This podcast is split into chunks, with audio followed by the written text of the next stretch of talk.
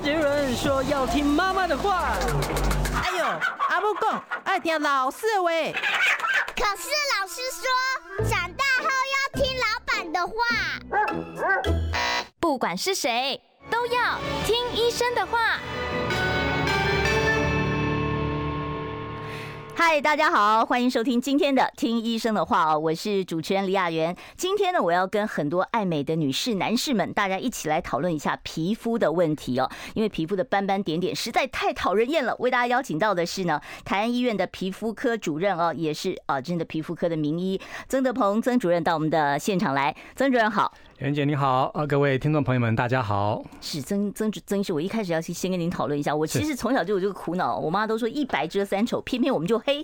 然后呢，皮肤白长斑会不会比较明显一点？那肤色的深浅跟你长斑不长斑有没有关系？OK，基本上我们会长斑呢几个点，四个主要的点哦。第一个跟基因有相关性啊，长辈比较多斑的话，下一代的长斑的机会就比较多一点点。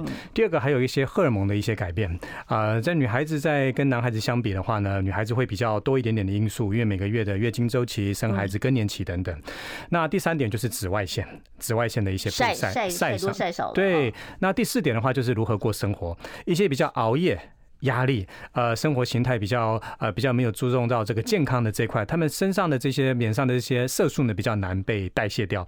不过，不管我们再怎么样去改变，也不可能改变自己天生爸爸妈妈给我们的一个肤色啊。所以说，有些人说我要把我的皮肤漂白漂白，这是这是不不健康的啊。Michael Jackson 那个并不是哦，说他去漂白，而是生病嘛。啊，他生病了，还是有白斑了哦，是生病的问题。所以说，呃，其实我们要把它整个色素让它变成一个，有些人特别想要去晒黑，那再怎么晒呢？其实也是暂时性的。不过你长期这样的一个破坏的话，很容易呢会造成，其实我们晒晒晒，你说啊肤色变黑，这只是暂时性的，这是比较肤浅皮肤的表浅。所以你抹一大堆的美白产品，这个白也是暂时性的，不是真的白喽？呃，那白说再怎么我们让它白，不可能去改变自己天生爸爸妈妈给我们的那个肤色。嗯，但是如何去有一个健康的一个成色的一个呈现，这健康的肤色，这才是我们所追求的。是。那当我们涂涂一些美白的一些保养品，其实主要里面还是属于一个抗氧化、抗自由基，主要还是说希望能够延缓我们皮肤的一个老化的一个表现。是。那您刚才讲到这一大堆的原因里面哦，我我注意到说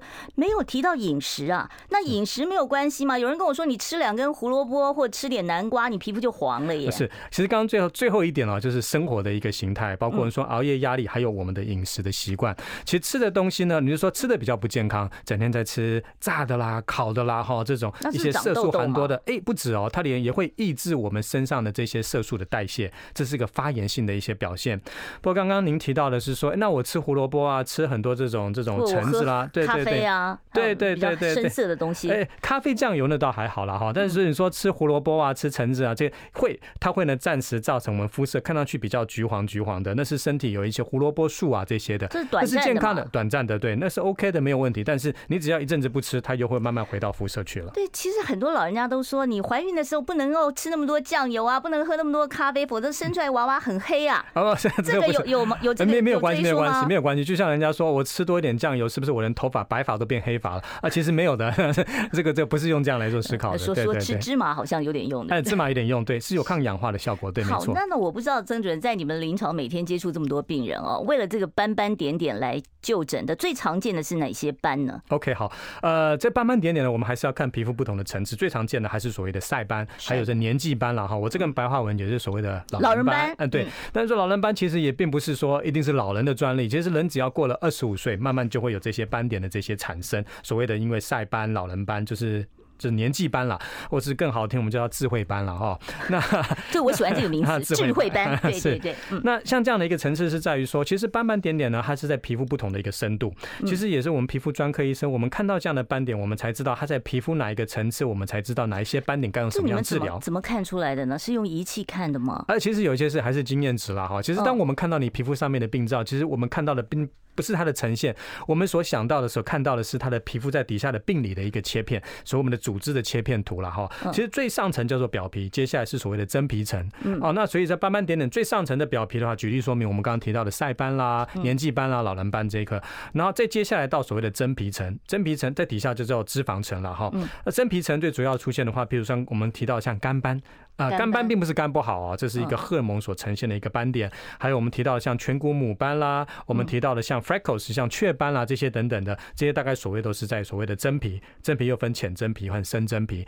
我们需要有这样的了解，我们也才知道说，哎，要试着帮他们淡化，或是试着去解决像这样的呈现的话，我们该选择用哪一类的仪器，或是用一些药物，或是要我们要该选择哪一些方式来让它能够淡化。不过很多的病患会问我说，那我要譬如说我要治疗，我要治疗几次啊？其实我从来不会回答这样的问题。为什么？就是说，镭射要镭射几次，我才能够把我的斑完全去掉啊？对对对，刚刚你提到的所谓的完全啊，其实再怎么样，我们不敢用现在的科技，再怎么样都不可能把一个人变回到小 baby 了。嗯，呃，变到完全没有斑，做不到。其实说，我都会跟人家讲，其实做一次一定会有一次的功效。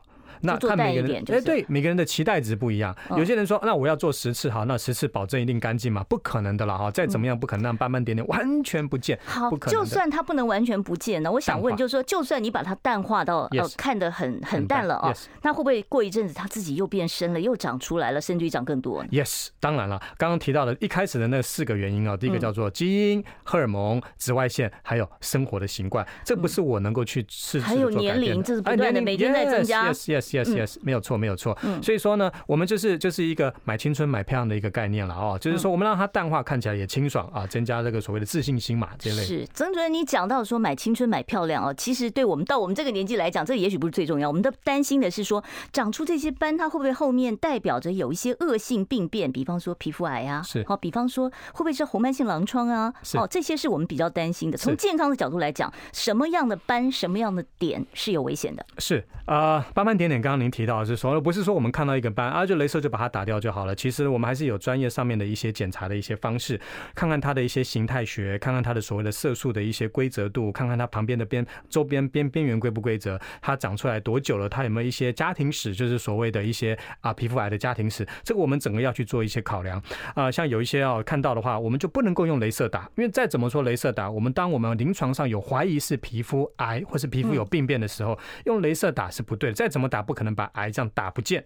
其实而且我们可能要做一些皮肤的切片的一些检查，那这个当然还是由皮肤专科医生这边比较能够做一些拿捏了。像像有的时候会突然间觉得，哎，身上怎么冒了一颗痣啊？那这个痣它到底是好的还是不好的？这个痣是可能自己随时莫名其妙就长出来吗？还是说不是出生的时候该长几颗就长完了吗？啊，不是不是啊，出出我们基因的时候出生是定的时候，我们基因这辈子大概会长多少颗？嗯，但是呢不会在出生所有的痣全部出现了啊，大概说是要随着年纪的增加啊，慢慢慢慢出来，尤其是在一些太阳晒的比较多一点的时候，或者是女孩子在怀孕的前后，或是怀孕之后，baby 生出来之后，她身上的斑斑点点可能会呈现的比较多一点点，这些是因为荷尔蒙的一些影响。那痣刚刚提到，它不是一出生就全部出现，那也不是说后天出现的痣就一定是不好的痣。我们刚刚提到了，基本上就是 A B C D E 了哈，我们用这样来讲比较清楚哈。A 就是它的是边缘边缘，它这到底是不是一个规则？它到底是不是一个圆的对称的？哎，是不是对称的？对。第二个 B 我们讲到它旁边的这个规则度是不是二形二状啊？看上去边缘是不规则的啊，对称度跟规则度哈。第三点我们讲颜色，颜色是不是均匀的啊？第四点呢，红的或者是咖啡色没有关系吗？哎，不，单单红没有问题，单单咖啡没有问题，但是又红又黑又又红就整个混在一起了，这样颜色就乱乱的，这我们就需要担心了。那是平面的还是凸起的有关系吗？那是第四点啊。第第五点就是平面或凸起的。所以我刚刚提到嘛，像年纪斑啦这种东西，它大部分都是凸起的，所以凸起的并不是代表一定是坏东西。那单纯的边缘不规则也不代表是坏东西，我们必须要整个一个画面，整个 picture，我们整个画面去看它，要把这我刚刚提到的 A B C D E 这整个当做一个故事去做考量，而不是说我变大了就一定是不好的东西。那大，我们大超越超过零点六公分，我们就要稍微啊注意一下，但不是一定大于零点过六公分的一定是坏东西。对，是。那这个刚才您也提到说肝斑跟肝脏健不健康其实没有关系啊。那肝斑通常长在哪里的叫肝斑，长在哪里叫老人斑呢？啊，是啊，这个。就长在哪个部位呢？其实并没有多大的差异性，主要是它呈现的一个一个方式。刚刚提到所谓的年纪斑，它大概都是年纪斑，它主要大概都是这种凸起的啊，凸起的。然后边缘它有些是棕色啦，有一些是黑色，像这样子。但刚刚提到的像肝斑哦，肝斑为什么当初叫它叫肝斑？它长得像肝，对不对？哎，长得像那种我们所谓的肝脏、猪肝的这种颜色，所以叫肝斑。但是并不是。肝不好，哇，它叫做肝斑啊，呈呈现这样子啊，我们叫它肝斑。那它主要都是在我们所谓的两颊的这个部位，有些时候在额头的这个部位，其实也会基呃基本也会有，比较常出现是在女性。因为我刚刚提到一开始有提到啊，因为女性的话呢，基本上呢，呃，比较会有一些荷尔蒙的一些影响。当然，后天的一些紫外线的曝晒也是一个诱发的因子。那为什么干斑是最难处理的？因为它就是一个散在性的，而且它好像面积比较大。对对对对对，这是所有皮肤科医生的，这是最困扰的，最去处理的一个斑。干斑的面积那么大，能用镭射吗？镭射不都打一个点吗？那怎么办呢？呃，可以哦，镭射我们还选择不同形态的一些镭射了哈。但镭射在干斑上面并不是占就主要的角色哦。当然还是跟我们一些服用一些维他命 C 啦、维他命 E 啦、抗氧化、涂抹一些啊一些美白的一些产品哦，一些比如说明哈，像维他命 C。维他命 C 啦，维他命 E 啦，菊酸啊，这些东西的是有美白效果的，吃的对不对？也可以吃，也可以涂抹。然后镭射是定期可以稍微把它什么这个大石头炸成小石头，再小石头炸成小沙子，慢慢能够加速我们的代谢，类似像这样的概念。所以它自己可以代谢掉啊？而是有机会让它变小颗，然后加速它的代谢。是，这是肝斑的这个部分。肝斑的部分。那肝斑跟老人斑是不是就是面积大小的差别呢？老人斑是不是就是一个点的，肝斑是一片的呢？呃，也不单纯是这样哦，还有一些凸起的啦，哦，还有一些长的。这些刚刚提到是说肝斑比较容易是在我们所谓的两颊啦啊，所谓的额头的地方啊，在女性比较常出现。那所谓的呃所谓的老人斑这种所谓年纪斑就不单纯是在女孩子的，尤其是男孩子还比较常出现。我看过也是很多呃阿公也是有很多的斑斑点点。Yes, 没有错，喜欢晒太阳啊，像有人打打高尔夫球、打打网球这种，在外面没有做好防晒，这都是诱发的一个因子。嗯，所以这个斑哦还是跟晒太阳有相当大的一个关联性，没有错，没有错了啊。所以做好防晒其实是非常重要的啊，其实。防晒，防晒，防晒。其实说，我们不是在脸上涂抹一大堆防晒而已，最主要的还是什么？还是要如何去避开它，不要在早上十二、早上十点到中午十二点硬是在外面晒，这紫外线最强的时候，我们可以在。呃，在这，比如说在呃，就是黄昏啊、清晨啊，再出去运动，阳伞戴一下，口罩戴一下，这样子。所以，所以阳伞、口罩啊，这口罩其实还是有呃保护的这个。Yes, yes, yes，对，是没错。好，现在时间呢是中午的十二点十八分了，我们要稍微休息一下，待会儿我再继续来跟曾主任讨论。当然，如果听众朋友啊，你有一些皮肤方面的问题想要问主任的话，你可以先用 YouTube 写下来哦。然后呢，后半段三十八分我开放 call in。你用少吃油炸，多吃青菜，出门要防晒，躺着别再看赖。嗯哼，这些都是医生说的。Yes sir。乖，就是要听医生的话。三月二十七号，中广新闻网、流行网双网联播全新节目《听医生的话》，主持人李雅媛、潘怀宗联手各大名医，带来最新健康新知、医疗讯息。星期一到星期五中午十二点，听医生的话。好，现在呢，时间是中午的十二点十九分哦，欢迎大家继续回到我们听医生的话节目现场，我是主持人李雅媛。今天坐在我身边的呢是皮肤科的名医哦，台安医院皮肤科的主任曾德鹏曾主任哦。哦，曾主任，刚才呢我们在广告的时候有听众朋友写写了一个问题在 YouTube 上面，他说我之前晒很黑，我之后会不会比较容易色素沉淀呢？啊，会有机会的。因为晒晒黑晒黑啊，其实变成黑其实是一个身体自我的一个保护。嗯，所谓保护是说，像啊，所谓肤色比较黑的人比较不会晒伤。嗯，肤色比较黑的人比较不会有所谓的恶性的一些皮肤恶性的一些肿瘤的表现。所以非裔的比较不容易晒伤。没有错，没有错。所以说呢，黑其实是身体为了自我的保护，它让它暂时变黑。嗯，但是你让你休息一阵子，这个不要再继续这么长期的曝晒，其实黑会慢慢的回来到天生的肤色。但是这是一层一层累积上去的。如果你硬是要啊都不做防晒，一直晒一直晒，其实黑是一个暂时的表现哦。底下它会增加我们皮肤的老化，还有增加皮肤癌的出现。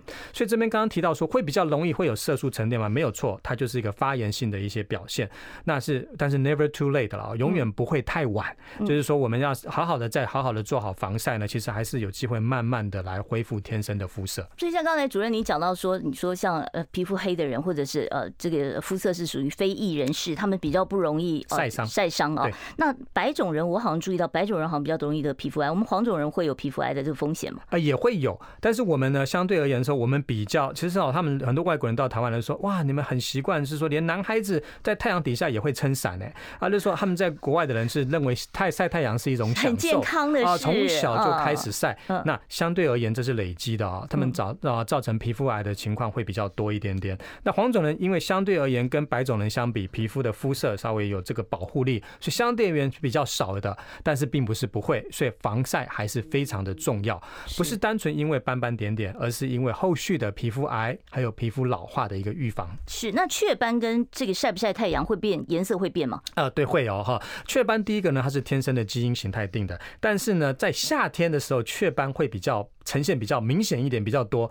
呃，有雀斑的人大概可以了解我的感受。我在讲的事情，他感受得到说，哎，到冬天的时候，哎，他的雀斑好像稍微变得比较少一点点了。没有错，其实是比较淡，比较淡的，对，没有错。它是因为因为紫外线、太阳的曝晒会诱发它的呈现会比较明显。它跟温度是没有关系的，温度比较没关系，跟紫外线的曝晒比较有关系。嗯，所以这个有的时候说长小雀斑长得很可爱啊。那我想问一下，这个长雀斑是不是到了一定年龄？因为我们都好像都是青少女在长雀斑嘛，哦，那等他他真的老了以后，这些雀斑会不会自己消失？会不会？随着年龄就消失了，基本上不会消失。那他会变老人斑吗？那基本上可能会被其他的斑。啊，掩盖 掩盖过了哈，就是以前看上去很可爱，但是如果他没有再做好一些防晒啊，一些这其他的斑慢慢的出来的话，它就慢慢的就会哎，好像看上去比较没那么明显了，但其实还是会存在。所以这些色素斑它有可能是一层叠一层，一层叠一层都没有错。您讲的非常的精准啊，就是说所有的斑点绝对不会全部都在哦，刚好是皮下一毫米，皮下两毫米，它是深深浅浅整个混杂在一起，诱发的原因又不大一样。所以说呢，我们绝对不能够抱着说我今天进去打一场雷。镭射啊，出来我就可以回到干干净净，做不到啊，其实是要一层一层一层一层的来做一些控制。讲到这个镭射除斑哦，镭射除斑除完了以后，是不是有一个反黑的风险呢？哦，是啊，所谓的反黑并不是一个错误，并不是一个医疗的疏失，它其实呢就是把这个所谓的细胞这个炸开来，让它这个底下的小颗粒炸到外面来。那炸到外面来以后，身体就会慢慢的把它吸收掉，这是它的过程，反黑期。但是我们当然希望反黑期不要太长，太长它代表说我们大概差不多三个星期、一个月左右的时间，大概是可以接受。还有不只是长短而已，还有它的深浅的一个反黑期越深越黑的话呢，代表它的发炎，它当当初的这个呃，可能破坏的力越高，那我们可以在这个能量上面做一些调整。还有会不会说是打的太深了，所以才会反黑期变得很长呢？呃，倒不是哦，这跟能量的取决比较有相关性，比较有相关。还有跟天生的肤色，如果他本身肤色稍微比较暗的人，他反黑期，如果你能量抬高的话，还比较会有，因为他会把你的正常的细胞、正常的黑色素也炸也炸开了嘛，那更多的这种色素沉淀。主任，我要问一下，你说这个镭射不是一次就可以解决嘛？对不对？那那可能很。很多人说，我想要做个三次五次哦，让它更淡一点。Yes，那这个每一次间隔要多久才能再做一次？至少隔一个月。至少隔一个月啊，有些人会问我问题，说我皮肤很薄了啊，我不应该这么短。对啊，会不会越打越薄啊？只要我们还活着啊，只要我们还健康的活着啊，其实皮肤都会一直有角质的代谢啊。所以说大概二十八天到三十五天是一个周期了。所以说呢，呃，不要担心说皮肤太薄太薄，除非您是每一天每一天都在去角质，每一天都在打雷射，不大可能嘛。所以大概一个月啊，一个半月、两个月中间这样打一次，其实是可以接受的。但是我们的破坏不会到受伤的程度，不会，我们还还是要呃。还是要拿捏了哈，就是说还是要先确定它是哪一类的斑点，取决于哪一类的镭射啊，因为镭射的波长是不大一样的，这还是要有专业的判定，不是说我看到镭射啊，镭射看到斑点，镭射机器一打开就全部都一模一样的打下去。刚刚您有提到，其实斑点在皮肤不同的深度。而且它的来源不大一样，它所诱发的成因不大一样，所以说选择镭射的机器还有治疗的方式也。所以你要用什么样的镭射，就是取决到你的斑的这个种类。Yes，还有它的深度。没有错，没有错，没有错。那另外就要问了，您刚才提到角质了，我看到一大堆的美白成分都想啊说去角质啊，这角质难道它自己不会就长长洗洗脸就洗掉吗？洗不掉吗？呃，其实没有这么单纯了哈，其实有角质还是一样会卡住我们的，卡在皮肤，卡住毛孔，这就很像车子哦出厂一阵子要回去哦，做一下抛光打蜡这种感觉一样。这个角质的厚啊，包括是说我们的可能是因为啊外面的空污啦，还有毛孔啦、油啦这些的塞住了。所以说呢，定期也可以去做一些去角质的动作，把去角质角质一去掉，哎，看上去就会亮了。它其实就是很非常表浅的这种暗黄暗黄的，像这样的一个表现，角质的堆积，老废角质的堆积。因为里面是一些已经氧化的一些像这老废的角质，这个如果去去抛抛光。去去角质，或是说平常涂抹一些像啊、呃、酸类的东西，或者是我们叫醇类的东西啊，我们叫它叫 A 酸啦、A 醇类的东西，这可以帮助角质的一些代谢。可是 A 酸这个东西应该是处方用药吧？你自己乱抹的话，如果随便我去这个专柜买一个什么 A 酸的，就就往脸上抹。没错没错，嗯，您讲非常的专业，所以说呢，要要用到 A 酸的话，一定要由皮肤科医生给出这样的处方。这通常是会带说一些痘痘肌啦哈，或者一些毛孔堵塞啦，我们叫小小的白头黑头粉刺，这时候我们会给上一些 A 酸。那平常的保养品里面，其实可以存在的类似像 A 醇类的东西是 OK 的。那有些的甚至剂量要低，对不对？不只是剂量低，它它其实就不是 A 酸，它是 A 酸的衍生物了啊。还有另外我提到像水杨酸啦、曲酸啦这类的东西。水杨酸是不是人家处理鸡眼也用这个东西啊？这就是跟浓没有错没有错啊，您非常的专业，这是跟浓度有关系了。如果在处理鸡眼的话，大概是四十帕左右。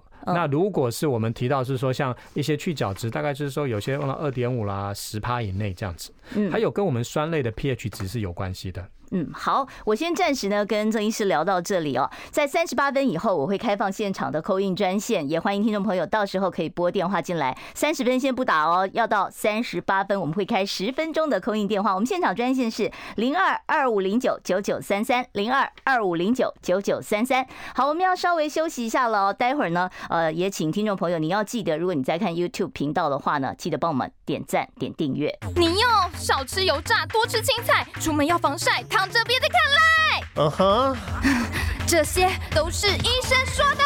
Yes sir，乖，就是要听医生的话。三月二十七号，中广新闻网、流行网双网联播全新节目《听医生的话》，主持人李雅媛、潘怀宗联手各大名医，带来最新健康新知、医疗讯息。星期一到星期五中午十二点，听医生的话。Yes sir。好，欢迎大家继续回到我们听医生的话节目现场。我今天为大家邀请到的是呃台安医院皮肤科的主任啊曾德鹏曾医师，在我们的节目现场。刚才我们下一个节目的主持人韵芬也跟大家 say hello 了，告诉大家说，真的曾医师是非常有名的皮肤科医师哦。谢谢。呃，曾医师。我刚才呢，在跟私底下跟曾医师聊的时候，提到了就是有关于化妆品、保养品要单纯化的这个事情。像我们常常日常生活中，有的时候那个人家亲友从国外回来，就给你带几瓶什么保养品啊什么的。哦，一看，哎，这好像也是大牌子的，跟你本来用的牌子可能不一样。然后呢，就是啊，这个不用也可惜，就开始一层一层各种牌子混在一起，会不会有问题啊？会有问题啊。其实呢，朋友也是好心了哈，邻居也是好心了。我跟你讲，说我好东西现在要给你用，但是每个人的皮肤的肤质还都是随时有差异性。我们皮肤不会永远都在同样的一个界面，同样的一个形态，会因为环境的因素、生活的压力，还有涂抹皮肤的一些质地的一些改变哦。所以说我跟人家在讲说要保养的时候，就三个单纯。第一个单纯呢，就是我们步骤要单纯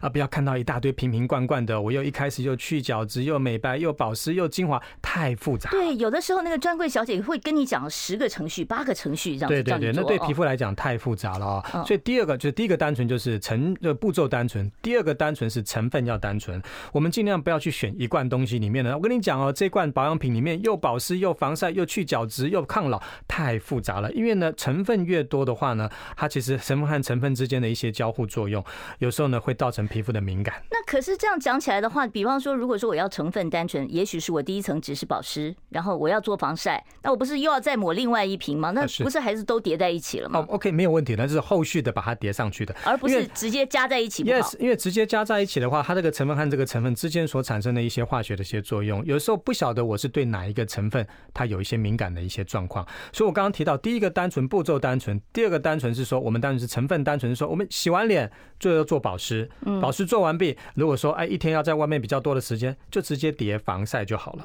直接叠防晒这样就好了，不要让它尽量不要让它很复杂的混在一起。但是基本上啦。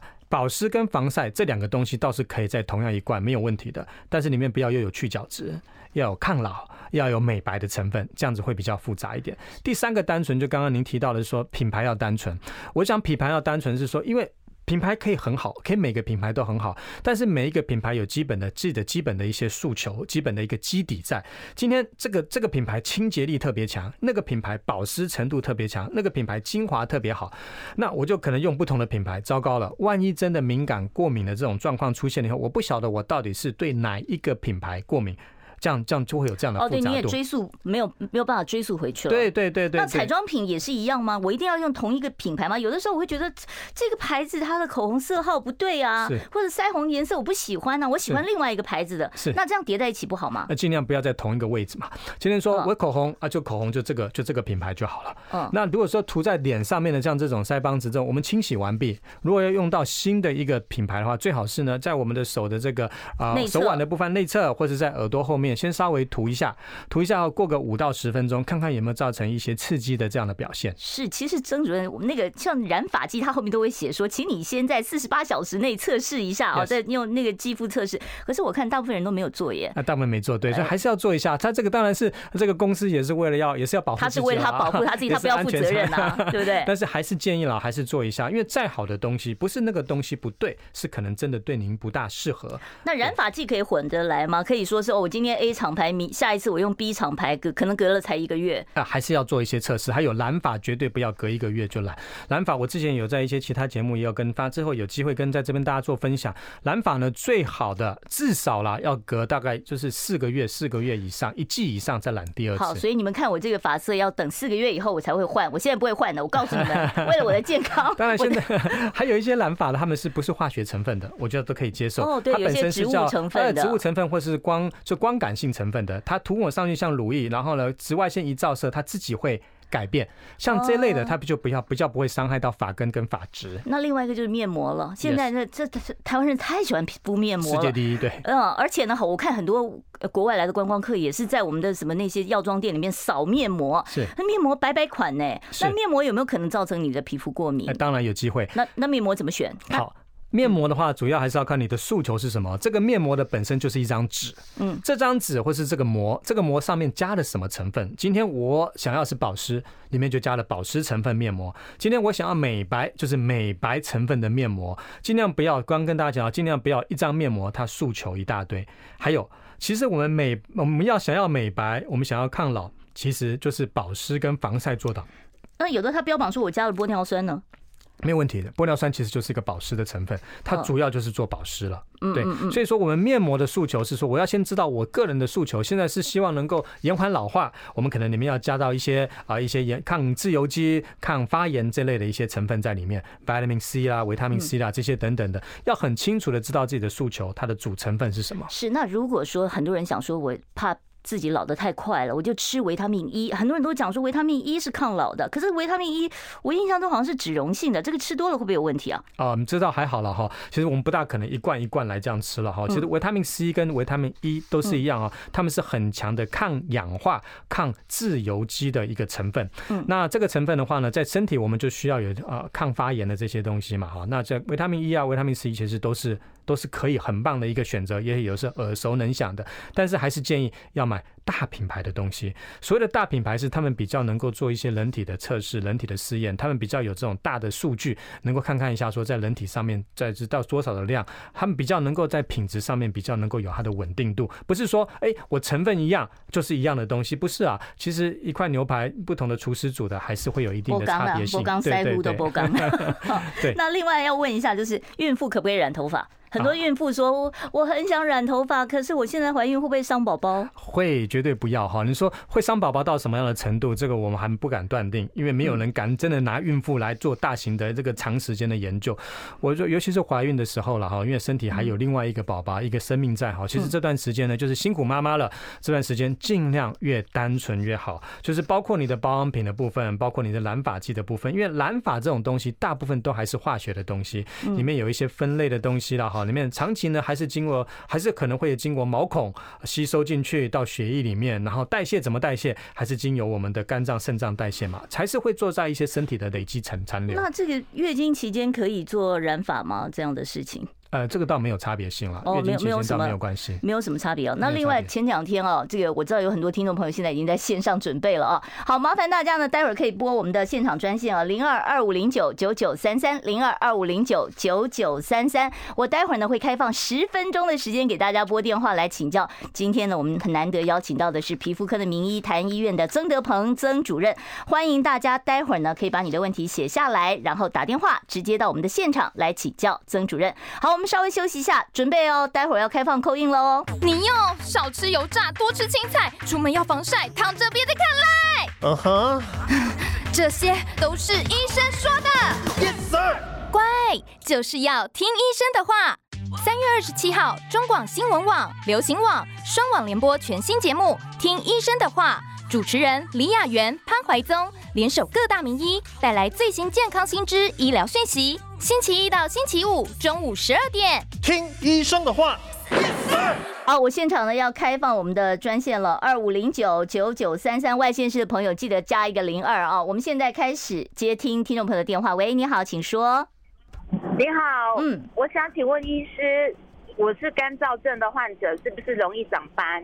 哦，干燥症的患者特是不是会特别容易长斑？呃，干燥症呢，它基本上就是一个比较容易这免疫发炎性的一个体质了哈。那发炎之后呢，尤其是在脸上，有些时候会会有一些呃红红红块出现。嗯，这个红退掉了以后，就会有色素的沉淀。嗯，这个色素沉淀有些时候你会呈现上看上去，哎，是不是就像斑斑点点？没有错，它这个斑，但它这个斑的成因并不是因为呃年纪增加所造成的斑点，它这个所谓的是因为发炎之后的一些色素沉淀。那这可以。治疗或者控制吗？呃，是可以试着去淡化它，但是主要还是要先把这个一开始的这个发炎性上面的，还是要去做治疗。就是干燥症本身要先处理。对对对，要减少发炎。好，我们接下一位听众朋友电话。喂，你好，请说。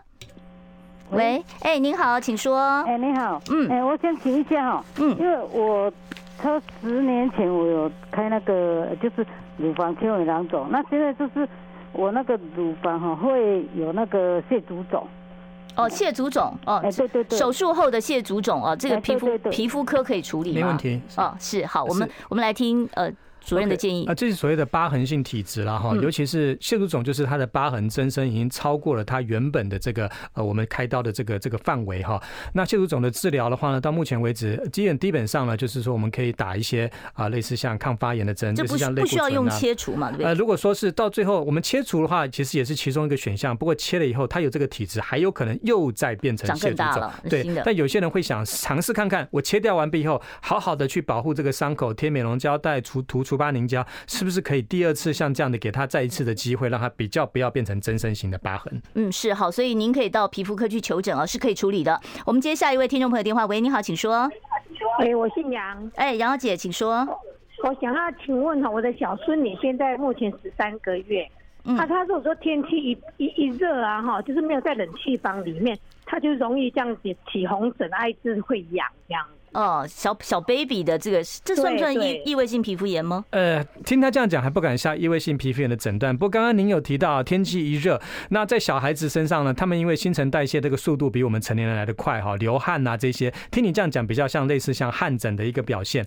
那基本上就是我们还是希望能够空调要做得好啊哈，让它能够稍微凉凉快一点点。对，然后还有就是说，呃，如果流汗多的话呢，赶快拿湿纸巾呢啊，把它那个汗擦掉，不是用干的擦，而拿湿纸巾把汗能够擦掉，湿毛巾可以吗？也可以，湿毛巾也可以。然后呢，多帮他擦一点点这个所谓的身体乳，它能够保护他的皮肤的保护屏障。可以擦痱子粉之类的。呃，尽量我比较不喜欢痱子粉哦，因为粉类的东西你撒一撒呢，基本上呢，它有些又飘到空气中，会有鼻子吸进去这样子哈。啊，反正反正我不建议用粉类的东西，比较容易用乳液类的东西。好，我们接下一位听众朋友电话。喂，你好，请说。主持人好，医生好。嗯，哎，我想请问一下，那个听人家说干斑干斑不会。就算打皮秒镭射也是不会掉，可是我有一次拿那个美白牙齿的去磨我的干斑，虽然受伤了，可是我的干斑有稍微不见是。可以用那个吗？呃，您您您还蛮勇于尝试的了哈。那基本上呢，要知道说你那个牙膏本身它的那个是美白的，我知道有些人刷牙刷牙说牙齿会变白变亮，它里面主要还是看它是什么样的一些成分。不过您刚之前有提到，你说哎，虽然好像有一点点受伤，受伤就担心之后的一些啊发炎之后的色素的一些沉淀，还有干斑的话，它本身是一个散在式的哈，荷尔蒙的一些影响了哈，还有跟我们一般的这个所谓的啊老人斑啊智慧斑的成因不大一样，所以说。还是建议您哦，不要先不要这样乱尝试哦。今天可能是刚刚好，你觉得好像有淡化掉了，其实其实这个是回农会造成皮肤二度的伤害哦。是，所以还是要找专科医生开专科的这个专业的药物给您啊。好，我们再接下一位听众朋友电话。喂，你好，请说。谢谢啊，那个我妈妈九十七岁老人家皮肤会痒，嗯，她也看得起呃皮肤科医生看好几次，她老人家就怕类固醇的药啦，嗯嗯嗯，有什么副作用呢？所以她也不大敢吃。现在就不晓得怎么改善。他现在平常就是洗澡不敢用肥皂，水温也不高。要洗完澡就擦凡士林啊那些的，可是还是没有办法改善。对，老人皮肤干燥，然后造成的发痒，这是很常见的。很常见，很常见啊！就是说，您刚刚做的没有错啊。其实呢，这个凡士林啊，其实凡士林有时候太油了哈，大概擦四支可以了哈，但擦在身体上的话太腻了，所以建议您呢要擦一些清爽的乳液，一天要擦好多次。没有办法，年纪慢慢的增加呢，还有我们身体的这个保湿的能力呢，就会越来越被破坏掉，越来越减少。所以说呢，乳液呢不是一天擦一次。你刚刚提到的擦乳液没有错，但是不是洗完澡擦一次，一天要擦到好多次，擦到我问您擦几次，您都不晓得擦几次了，这是才是最好的一个方式。那第二点就是说，那还是要试着去看看，说是不是有些其他的原因造成他身体的一些痒啊，是不是有糖尿病啦，哈，或者是不是肾脏啦、肝脏这些的功能的一些影响啊造成的。如果这些都没有啊，那大概就纯粹就是因为年纪增加所造成的皮肤干痒。那擦乳液多补几次才是重要的。嗯，好，我们接下一位听众朋友电话。喂，你好，请说。医医师还有主持人你好哈，哎你好，我要请假我太太哈，去年底哈啊，去年底她开始长白斑，嗯，来找皮肤科医师，皮肤科医师好像擦药都都没有改善，那。请问医师要怎么有什么方法可以改善吗？好，我了解了哦。好，呃，我要先提醒一下听众朋友，就是你们打电话进来的时候，麻烦把您的收音机或手机的音量关小一点，要不然的话会造成回声，我们会听不清楚您的问题哦。好，曾主任刚才他。提到了哦，这个非常体贴的暖男，他替他太太问说，白斑该怎么办？是啊，呃，白斑的成因主要是呢，还是有一些像我们的黑色素细胞，它的睡觉了，不再产生我们所谓的黑色素了哦。那像这样的话，最常的一些是一些一些免疫的一些攻击了哈，告攻击自己的黑色素细胞。当然还有一些是基因的形态哈，这个一开始要先去做一个确立的一个诊断。在治疗上面的话，我直接讲，白斑到目前为止还是遇到一定的瓶颈了哈。如果是小部位的话呢，我们倒可以涂抹一些啊一些免疫的调节剂的药。膏涂抹一些类固醇的药膏哈，那甚至到说我们可以做局部的一些照光的治疗。不过在这些呢，要给出这些药和治疗的之前提之下，还是要由皮肤专科医生来下这些诊断跟治疗的这个呃处方。那再下一点，如果是大范围面积的这个白斑的话呢，可能呢就是我们会照一些呃就低能量的一些镭射了哈，可以做一些帮助。但我直接讲是这个目前呢没有一个治疗，没有根治的办法，没有根治办法，而且没有一项治疗呢是可以完全的让你的颜色色素呢可以啊。回复过来，至少但目前的科学还没有办法有像类似像这样的治疗。现在只能改善跟控制。Yes，没有错，就是这样子哦。好，我们最后一通电话的机会，我们看是哪一位听众朋友要提问。你好，请说。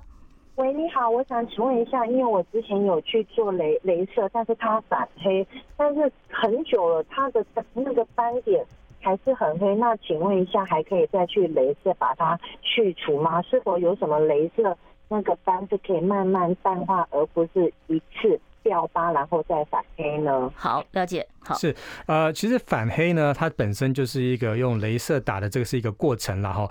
呃，那这个过程如何去取决于它的它的短和长呢？还是要取决于一开始的我们的呃斑点的来源跟我们镭射的一个剂量。那如果是确定是因为反黑的话呢，那我们可以做的是说，可能要呃涂抹一些药膏啦哈，服用维他命 C 啦哈，或者涂抹一些美白的一些产品，这个是能够让它稍微缓解改善的。对，嗯啊、呃，还是建议还是说不要马上再用镭射来打。对，嗯，好，呃，我们今天因为时间的关系，我知道还是满线状态，没有办法了啊。我们下次有机会再请曾主任到我们现场来。今天的啊听医生的话呢，已经接近尾声了，非常谢谢曾德鹏曾主任接受我们的访问，谢谢主任，谢谢您，谢谢。好，这个今天的节目就进行到此了，明天中午十二点不要忘了准时收听。